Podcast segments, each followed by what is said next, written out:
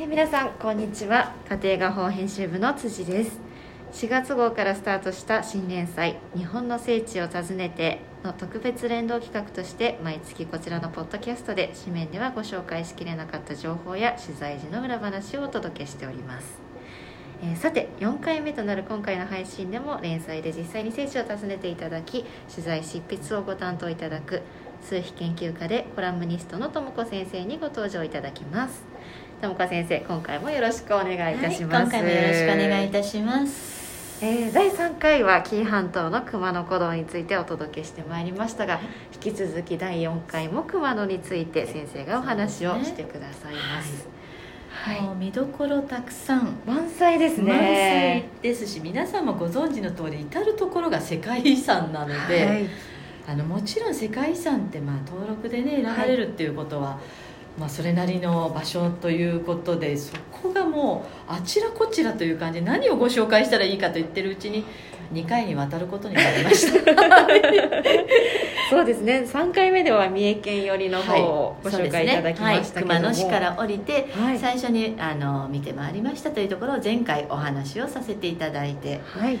はい、で今回だいよんかいめですが、だいよんかいですね、はい、あの今回はより熊野三山といいますか、熊野古道の方を巡ってきましたということで、はい、まあ癒しの道熊野巡礼と申しますか、はい、まあ、天と地を結ぶその道なりを歩いて、まあ、ご紹介ということでお話ししていきたいと思います。はい、先生、もうだいさんかいに前より増してさらに見どころがあるということなんですけども、これどうしましょうかね。皆さんがなんかこの話を聞いてたらいちじかんぐらい経っちゃったじゃ困るので、なんとかここをダイジェスト版にしてお伝えしなきゃいけないなと思って、はい、私も試行錯誤、そうですね、まあ、まずはその、まあ、熊野古道ということで、これ確かにそうだなと思ったんですけれども、はい、日本で唯一で世界でも珍しい道が主役の世界遺産というのが熊野古道ということになるんですね。はい、世界でも一つだけなんですかね。他にもあるじゃないの、あのなかなか珍しいですね。熊野古道で、まあ、私がちょっとあの訪ねたところに、はい、まあ、これ本宮熊野本宮大社のところに伺った時のちょっとこうお店屋さんみたいなところで、サンティアゴの巡礼ということで、まあ、クリスチャンの方たちがこう歩かれる巡礼地というのがちょうど熊野古道と、まあ、姉妹巡礼地みたいな感じでこう提携されてるみたいで、はい、でもあちらは別に世界遺産というふうに私見なかったと思うんですよね。だからやはり熊野古道ってすごい特別な場所なのかな、ね、ということで、はい、まあ、和歌山の熊野三山、奈良県、三重県、そしてあの、まあ、和歌山のということで、ここをまたがう場所を今回も旅してまいりました、はい、ということで、まずはまずは、まずはどちらでしょうか。はい、えー、朝ですね、はい、出まして、あの前回もお話しした七里御浜、はい、あのちょうど出てね、朝日を見ながら、はい、あの通過してますので、その朝日の美しいシルエットは、まあ、ご紹介させていただきますいただけると思いますが、はい、まあ、こちらを通りまして約いちじかんちょっとですかね、熊野市から、はい、私が滞在してた熊野市から、あのー、新宮、まあ、和歌山県、三重県から和歌山県に入りまして、熊野那智大社というところにまずは三山の中で最初に行ってまいりました。はい、でこちらあの明治の神仏分離まで、まあ熊野那智大社と一体であったという、まあ、西岸都寺というお寺さんと、まあ、一緒に場所にありまして、はい、でまあ、この西岸都寺というお話を先にさせていただくなら、まあ、こちらは西国、まあ、さんじゅうさんかしょ観音霊場の一番札所として知られている天台宗のお寺になります。はい、でここで特筆すべきはよみがえりの三門と言われているこの門なんですよ。うん、もうここに行った時にね、すでに後ろ振り返ってももう景色がもうすごい高いところまで来ているので、はい、綺麗だなって、まずそこを見ているだけでも何分も過ぎちゃうんですね、時間がまあでもふっと振り返って、じゃあちょっと参拝行きましょうということで、はい、門をくぐろうかくぐらないかの時に声かけられたんですよ。うん別に仙人に声かけられたわけじゃないんですけれども、ちょっと男性の方がこう、はい、ま、こう私が景色見て待ち構えてるかのように、はい、あのこの山門ちょっと来られて、ここになんか気になるところありませんかというなんか気がつきませんかみたいな声のかけられ方をして、はい、何せ初めて訪ねた場所なので、ええ、あ初めてじゃないのかな、まあ、確かに私那智大社の方のそちらはあるんですけれども、はい、西岸都市の方は初めて、はい、何のことを言ってるのかなってこう、ええまあ、狛犬がって言ってるんで一生懸命こう狛犬を見てクイズ形式みたいなのでいやなんか形がとか何がって言ってたんですが、えー、気づいたんですよ。私はお写真見ただけでは分からなかったんですけども分からない。でも皆さん狛犬と言えばみたいな、これクイズここでしてるわけでポッドキャストでクイズしてるわけじゃないんですけど合うんじゃないって言った時に、うん、当たりですみたいな感じで言われて合うんじゃなかったんですよ。この写真を見ていただけると分かる。あのそもそもこの山門でまず横で写真を撮ったんで、はい、ちょっとこれをあの数少ないこうページの中の写真でこう入れていただけたらと思うんですが、実はこの仁王門この神仏さっきあの集合あの分離まではということで言っていたように、はい、お寺さんと神社さんのその両方を意味してるんですよ。なので外向きにはお寺さん、ええはい、でも中に入ったら狛犬があって神社さん、うんね、みたいな感じですっごくあなるほどねとで入った時にあるその狛犬がまあ合うんではなくて写真を見るとあとあだったんですよ。開いているでこれの意味がというので、まあ、ちょっとちょっとそれた話にはなりますけれども、まあ、熊野というのはよみがえりというふうによく言われていますと、はいでこの門をくぐった先というのは、はい、あの世であって、まあ、そこから、まあ、参拝して戻るまた門を戻る時には「まあ」というのが「おぎゃ」で生まれてきたならば「うん」というのは、まあ、亡くなる時を表すので「あ」と「あ」でよみがえった状態でまた下界に戻っていくということで「うん」というのが表現されていないという。ぜひ皆さん那智大社に行かれて西岸都市の方に行かれたら顔を見ると狛犬があ口が両方開いてるっていうのが分かってよみがえって私帰ってきたみたいな感じで説明を大変です。納得ですよね。もうあちこち行き過ぎてよみがえりすぎて大変なんですがでも本当に、あのー、こんな風に言ってますけれども入った時の風の吹き方がそこだけ違いましたね。ここまで行くのにも結構登らないといけないんですか？えーと、車で止めてそこは大丈夫です。そこまで大丈夫です。で実はあの車を止める駐車場ってたくさんあるんですね、はい、であの本当に熊野古道、まあ、古道と言った場合にはそれぞれに歩く場所っていうのはすごくこう距離もあるんですが、はい、まあなその散々巡りということであれば駐車場から、まあ、ここで行けばまず那智大社見えますよというような、はいところに私は車を止めて、まあ、上がっていくその途中で、まあ、お土産屋さんみたいなものもありまして、はい、その階段数は皆さん大丈夫です。あなるほど行きやすい場所ということでいいですね。大丈夫です。そのお土産屋さんもちょっと面白くて私ここ、はい、あの実は買い物したんですけれどもこれもあの皆さんに今また、まあ、こうやってね話よくそれるんですけれどもナチグロってのど飴でなんか知りません？のど飴ですか？ナチグロって書いてあるんだ。まあ、あの黒飴みたいなものなんですよ、はいはいはいまあ、ナチグロっていうのに代表されるように、はい、実はナチグロ石というパワーストーンとしてなんかこう、はい、ブレスレットに持つっていう方もいるんですけれどもあの三重県熊野市で産出される年番岩の一種でちょっとヤタガラスを思わせるこのなんだろうな黒く光るような感じですね。工芸品によく使われているということなんですが、はいまあ、皆さんよくご存知なのは碁石囲碁のあの碁石の黒石ということで有名なんですが、はいまあ、私はそこであの黒竜の黒い竜とあと上向きフクロウっていうちょっと可愛らしいのがあったのであの魔除けとかねあと幸運や成功に乗るなんていうので置いてあって、まあ、そこら辺ちょっと皆さんお買い物とかもされていって、まあ、少しだけ階段を登られるなんてそんな楽しみ方もいいのかなと。で私も買って、はい、重いですよと言われたけれどもちゃんと持ちますということでリュックに入れてでそのあうのああの門をくぐって風の吹く中あのー、まあ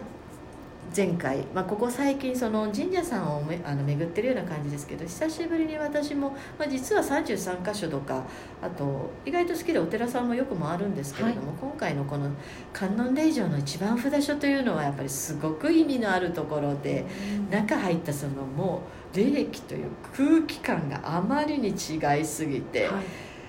い、いやもうこれはちょっと行かれると、あともうその何ですかね、お寺のその建築物としても多分すごく素晴らしいものがある。だから外に出られてちょっとこう横から見るとその建物の雰囲気というのが分かると思うので、はい、あの出たところからまたはるか遠くに滝の様子もこの遠目にはなりますけど見れますので、ここからも見えるんですね、はい、あのそこの西岸都市から、はい、まあ、中を伝わるような形で那智大社に行けるんですけど、私は一回そのよみがえりでぜひ皆さんあ、あの門をくぐられて一度下に降りる形でもう一度那智大社だからちょっと階段登ることにはなっちゃうんですけれども、えーえーまあ、中を通るよりは一度しっかりとよみがえって出ていただいて、階段からまた那智大社の方に入っていただくという、この道がおすすめのおすすめですね、はい、はい、で行かれたそのまあ那智熊野那智大社ですね、はい、まあ、そちらでもあのちょっとこの木の中をね入れるという、えーこれがまた不思議なところがあるんですよ。ですね、なんですかね。これもまた立派な木ですよね。立派な木、立派な木だけどその中を通れるんですよ。誰でも通れるんです。なんか階段みたいな、階段みたいなのに下に降りられるんですかね。まあ、ただね、あのお願い事書いたその札を一応持って中をこう祈願して通って。出てきたらそこに、まあ、ご祈祷していただける、こう並んでますのでそこに置いていただけると、例えば、まあ、病気併誘であっても、まあ、心願成就なんでもですね、はい、あのそういったふうにあの、まあ、くぐられる際はそういうことをというふうには書いてあるので、まあ、私もそのようにして中をくぐってきました。で、まあ、那智大社で、まあ、はい、まあ、私ここでもお祈祷もしていただいたんですけれども、はい、したあとは、まあ、皆さんね、那智大社といえば多分別宮のこちらの那智の滝、これは別宮、お名前の方を広生神社というふうに言われています、はい、まあ、那智の滝そのものをご神体とするということで、高さひゃくさんじゅうさんメートル、落差日本一の名瀑と言われている、はい、こちらの方に行って、で、まあ、これもちょっとこの、えー、歩きますちょっとこう雨の次の日だと滑るかなって感じなんですけれども、まあ、あの行かれる時にはもう今回あのどこに行ってもなんですけど、足元ね、あのちょっと足の裏あのギザギザとしたというか、こうしっかりと踏めるようなものを履いていかれるのがおすすめなんですけれども、はい、まあ、こちら階段の方を降りていただいて、その降りる時ももう徐々に徐々にその神域に入っていくというのが鳥居をくぐった後から分かりますので、はい、そちらを行っていただくと、まあそうですね、その滝見えますね。あの皆さんそこで手を合わされてる方もいますし、またあのちょっとこう中をくぐるとそのお水くあの水を汲むような場所もありますので、より近くの方に行っていただいて、はい、まあ、その那智の滝に、まあ、ご神体として手を合わせていただくという、まあ、身も心もその滝の音を聞きながらという感じで清められるような感じがしました。本当に自然の美しさを感じられるスポットですね。そうですね、やはりあの流れるというのはここ広生神社というふうになってますが、やはり龍というもの、水の神様なんですね、はい、なので流れると書いて、まあ、龍ということでもありますので、まあ、私たちの身も心も一度清めてリセットして、でまたあのそのご神域を十分に受け取って帰るということになります。まあ、あの聖地というのはもう日本に限ってはもう自然あるところはというふうに思っています。延命長寿のご利益がある場所ということで、はい、ぜひぜひね、あの那智の大社行ったら西岸都市からこの別宮の、えー、滝の方もあの拝んでいただければというふうに思っています。はい。で三山ですね、次に行きましたのが、はい、熊野速玉大社なんですが、はい、その前に、まあ、本宮ということで先に神倉神社の方に行っております、はい、行っておりますって簡単に言ったんですけど私も行きましたと簡単に言うぐらいの気持ちで行ってしまいました行ってしまったら多分今回一番あの前回話した大にぐらいよりも逆に言えばあのー大げさですね。私命張っていったなんて言うとちょっと皆さん大げさでなんかどうしちゃったのかなと、多分地元の方々は私の横を普通に登られてましたでもここもごひゃくだんくらいの自然石の石段がある、はい、ごひゃくさんじゅうはち段の石段を登るというもう私にとってはちょっと命がなんかまたもうそれきっと皆さん見たら笑うんじゃないかっていうような手と足を使って登ってったんですけれどもまあここが実は、まあ、本宮と先ほど言いましたけども熊野信仰発祥の地、はいまあ、熊野の神々が最初に降臨した聖地であるということで、うん、この石段を登る価値があるんですよ。で登っていただくとゴトビキ岩という巨石がご神体になる、はい、いやでもこれはね登っただけのことはありました。ちょっとでも本当にびっくりするような景色ですね。いやどうしてここにあの前回の赤倉神社の場合は、はいまあ、自然の中に現れたので、はいまあ、この自然の中にあったのかなと、うん、でも今回はこの新宮市 も, もしくはその向こうに太平洋を眺めるここになぜこの巨石があるのかなとここからしてとても不思議不思議ですよね。不思議不思議なんですよ。なんか今にも落ちてきそうな落ちてきそうなんだけれどももう本当に行くと、まあ、そこにまた何人の方々が一緒にいたんですけれども、はい、本当にみんな静かにあのこんな風に今喋ってますけどとても声を発するなんていうような感じがしない。もうその岩から見たもうその新宮市はここをもう降臨したという言葉ぴったりですね。あのなかなか行きづらいところかとは思うんですけれども、はいまあ、写真も撮ってきてますし行っただけのパワーは込めて文章の方を書かせていただきますのであのぜひあのこの神倉神社、まあ、神の蔵と書いてますけれどもねここが、まあ、あの早玉大社に行く前にまず本宮ということで、はい行ってきた場所となります、うん、ちょっと絶景ポイントです。そうですね、はい、足に自信がないわという方はぜひ紙面の方でお楽しみいただいてお楽しみくださいと。でここをまあ本宮ということで、はい、あの現在地に初めてそのお宮を祀られた、はいまあ、新宮としての早玉大社という場所になるので、はいまあ、これが新宮市の実は由来になっているということで、うん、あそういうことなんですね。そうですあの、まあ、新宮であるということからの新宮市ということで早玉大社実はねほっとするような場所だったんですよ私にしたら。まあ、確かにその、うん、岩を登った、えー、この階段を登ったとか何っていうまあ、滝の方もそうですけど、はい、ちょっとこう庶民あの皆さんがこう住んでる場所からちょっと足を伸ばせば行けるような場所なので私多分こちらに住んでいたら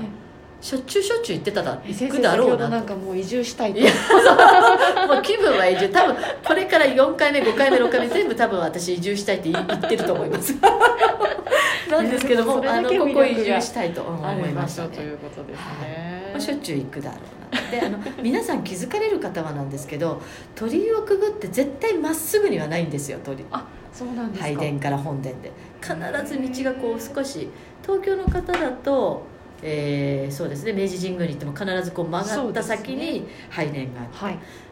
で京都だと思い出すので、まあ、下鴨神社もそうですね上鴨もそうですねまっすぐには必ずなくてこう少し緩やかにこの早玉大社の場合も鳥居をくぐって、まあ、ご挨拶して正中真ん中じゃない端を歩いていくとこう曲がった先にあるという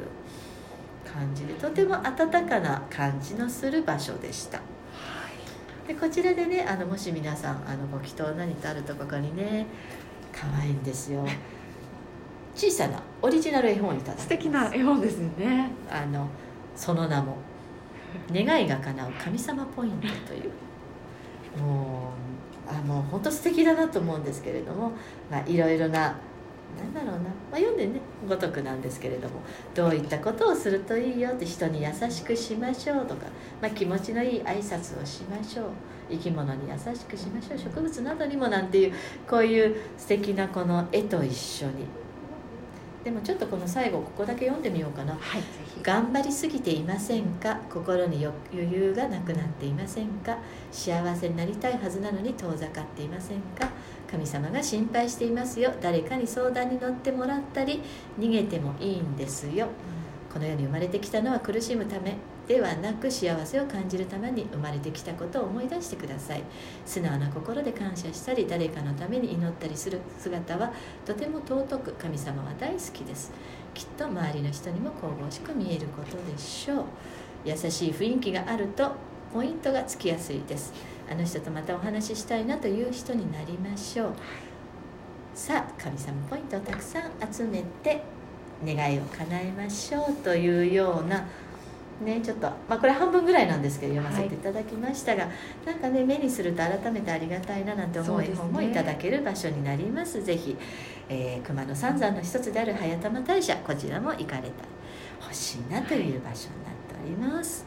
はい、なんかちょっと今こういう大変な時代ですけど、なんかこういうふうに改めて自然と向き合って、うん、あのー、ちょっとねもうここに書いてあった、えー、あの誰かにちょっと自分が大変なんだって声をかける、それってあの誰かに相談に乗ってもらったり逃げてもいいんですよって、ここ響きますね。そうですね、はい、あの参拝してもちろん神様の前で声をかけてあの話をする、心の中でお話しするという、それでも十分ですけれども、あのそばにいる方でどなたかね声かけられる人がいたら、はい、そんなこともいいよって、多分これを通して私が伝える役割だったと思うので皆様にご紹介させていただきました。はい、はい、ありがとうございます、はい、でこの後あの実は飛鳥神社というね、はい、あのとてもあの早玉大社から近いところになるんですが、はい、あの大きさで言ったらそんなに熊野三山の中に入らないこう小さな神社になりますけれども、ええ、こことってもパワースポットになって、実はこう小さい規模と言いつつも世界遺産なんですね、しっかりと。であの御朱印帳御朱印集めなんてされてる方がもしいらしたら、あの神代文字という、はい、ちょっとあの古代文字知ってる方いらっしゃるかな、うん、なんかこんなのを御朱印として、はい、あのちゃんと目の前で書いてくださってご注意いただける。私もいただける。先生、神代文字というのはどういう漢字を書くんでしょうか。神代は、えー、と神様の神に、はい、あと変わる世代の代ですね、変わるという神代。神代文字という、まあ、読み方いろいろあると思うんですけど、うん、はい、そこの方も神代文字って言ってたので、まあ、私は神代文字でご紹介してますけれども、この御朱印がさんまいあっていただけるという、はい、ちょっと他の神社さんで私いただいたり見たことがない、珍しいですよね。珍しいんです。あのこの飛鳥神社隣に実は新宮市の歴史民俗資料館が併設されてまして、はいはい、あの時間に余裕があればぜひぜひこちらの方も行っていただけたらと思ってます、はい、でお時間があればでちょっと離れるんですが、はいはい、ぜひとも行っていただきたい。これでいちにちぐらい こ, こちらがこうみっかめ私が行った熊野本宮大社、最後の三山の一社になります、はい、こちらと玉城神社、これ丸いちにちあっても足りないかなって感じなのでまあ別々に分けれるんだったらっていう感じなんですが、はい、まあよみがえりの聖地の中心ですね、こちらの方熊野本宮大社の方までぜひ足を運んでいただけたら、あの歩ける方はもちろん熊野古道として巡礼 の, あの道にもなっていますので、これ何かねあの聞いたんですよ。実はあのバスみたいなので行って荷物を置いて、はいはい、こう輸送ですね、そこまで連れてってもらって、そこから歩いてきたらそこで荷物ピックアップと巡礼のまあ、署名をいただけるみたい な, な何かいろいろな方法があるみたいなの で, で行ったら、はい、あのいろいろな方やその場所に行ってぜひやりたいと思ってる方は十分に調べてから行かれると、ね、はい、時間の短縮にもなるかな。先生はちなみにどうやって私はあの、ま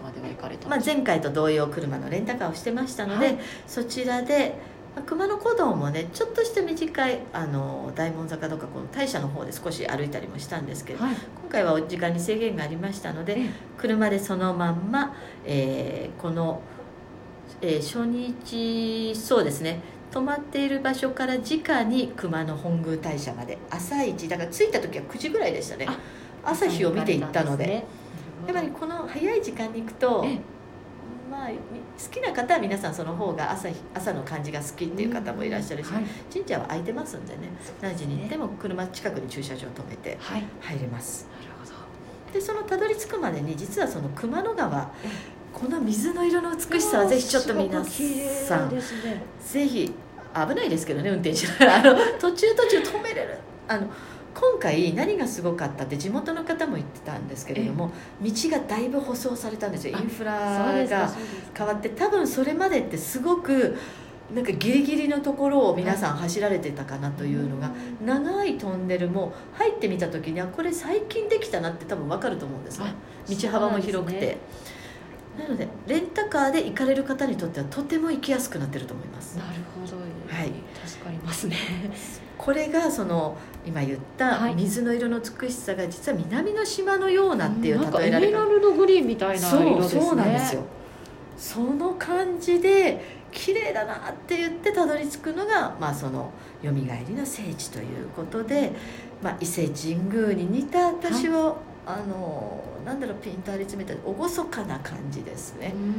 あの逆に言ったらとても温かなというよりはなんかこう、はい、張り詰めたこの神々しいというか、なんかちょっと雰囲気が違うぞっていうのは分かると思います。なるほど。でそこで、まあ、このちょっとポッドキャストの方でというので言うと、えー、宮司一文字というのがあったんですよ、はい、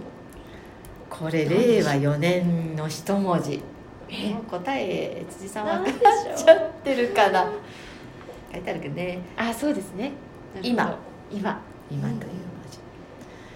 うん、ここら辺もね、えー、なんかすごくいいなって、そのなんで今かもう平成から伝わってずっとそこのところあの書いてくださってるんですね。そうですね、はい、そこをしっかりと読んでいただくと、まあ、この今の瞬間を大切に過ごする一年であるようにという願いを込めてということで、全ての人が光り輝き一点の曇りもない一年であるようにという熊野本宮大社の宮司様の一文字がそのようになって、来年は来年でまたれいわごねんということになると思うんですが、そうですね、また新しい一文字が、はい、ぜひ見ていただければと思っています、はい、でこちらとともに実はもう一箇所行っていただきたいのが、さっきからもう最強パワースポットなんか言い過ぎてるような気がしますけれども大湯の原、えー、読み方が大湯の原という読み方、はい、そこに向かう途中も、まあ、実は巡り方としてこちらを先に巡ってから、うん、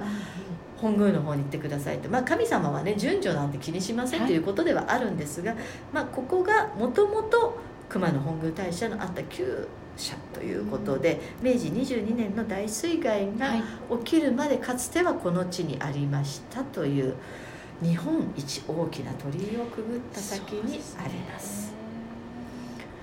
立派な鳥居ですね。確かにその熊野川とその川と川の中州のような、はい、まああるんですね、その昔をこのちゃんと形をしたというものの、はい、えー、絵みたいなものも見えるんですが、ここを誰が選んで誰がここに社を建てたのかなと。でまあちょっとねだいにかいの時のあの大島の時、まあ、三原山の噴火を取り避けたなんて話もしましたが、はい、こちらもその大水害を逃れたということで、まあ、ただその後場所はまあ移して現在の場所に鎮座されているということで、はい、ぜひ行かれたらちょっと本宮で終わってじゃなくて、はい、この大湯の原鳥居をくぐってこちらぜひ足を運んでいただきたいなというふうに思います。はい、終着の地、出発の地と書かれていますけども、ね、はいはい、まあ、平安時代の末に浄土への入り口として、はい、あのまあ、皇族貴族がお参りするということで、まあ、浄土へお参りし帰ってくるというのがこの死と再生を意味するということから、うん、熊野はよみがえりの聖地というふうに、まあ、人々の信仰を今も集めているということですので、はい、あの熊野三山あのそれぞれに良さがありますので、ぜひ時間いちにちじゃなのでふつかだかね分けていっていただければという。そうですね、でもぜひさんかしょ巡っていただきたいですね。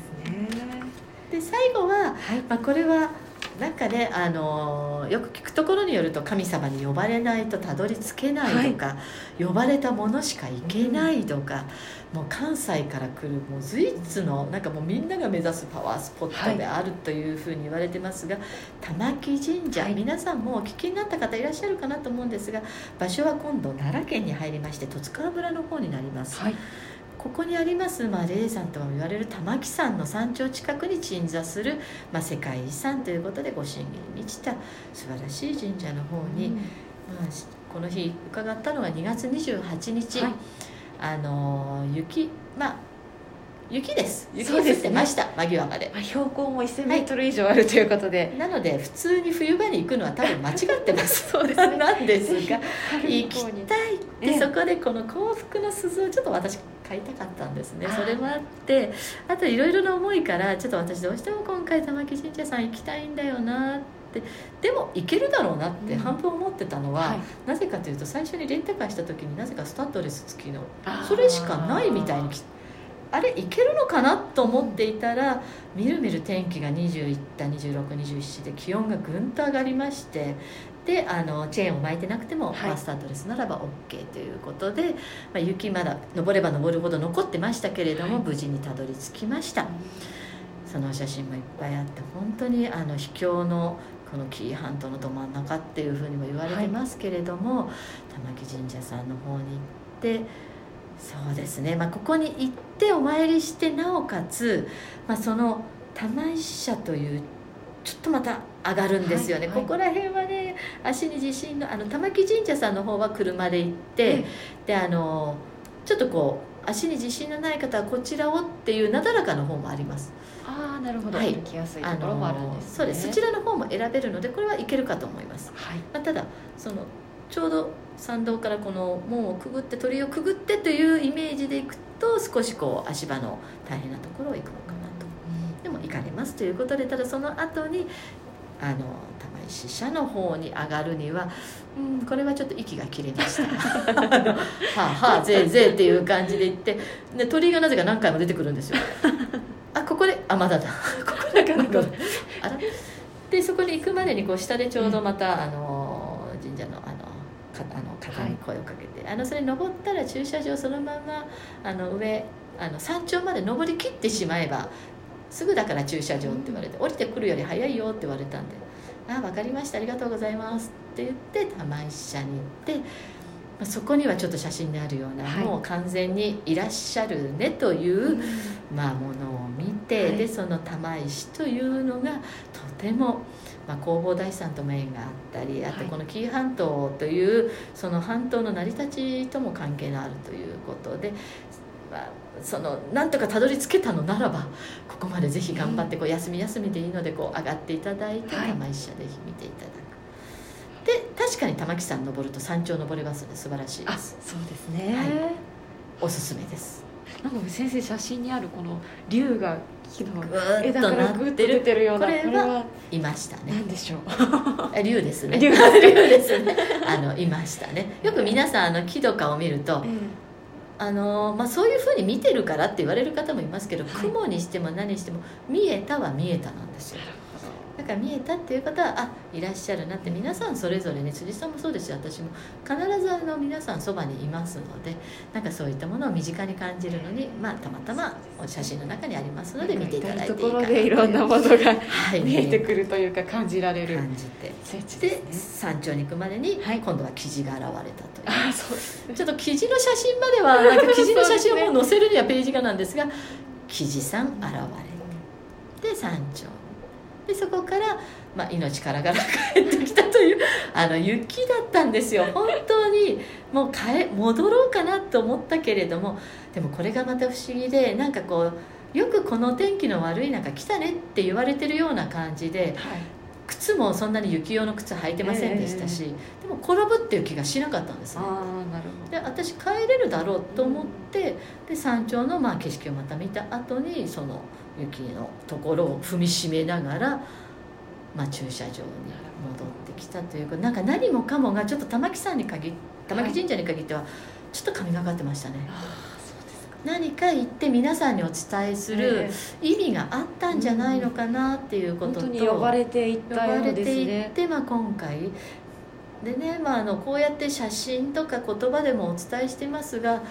まあ、今後で何か本当になんか皆さんに、うん、何か本当にこういう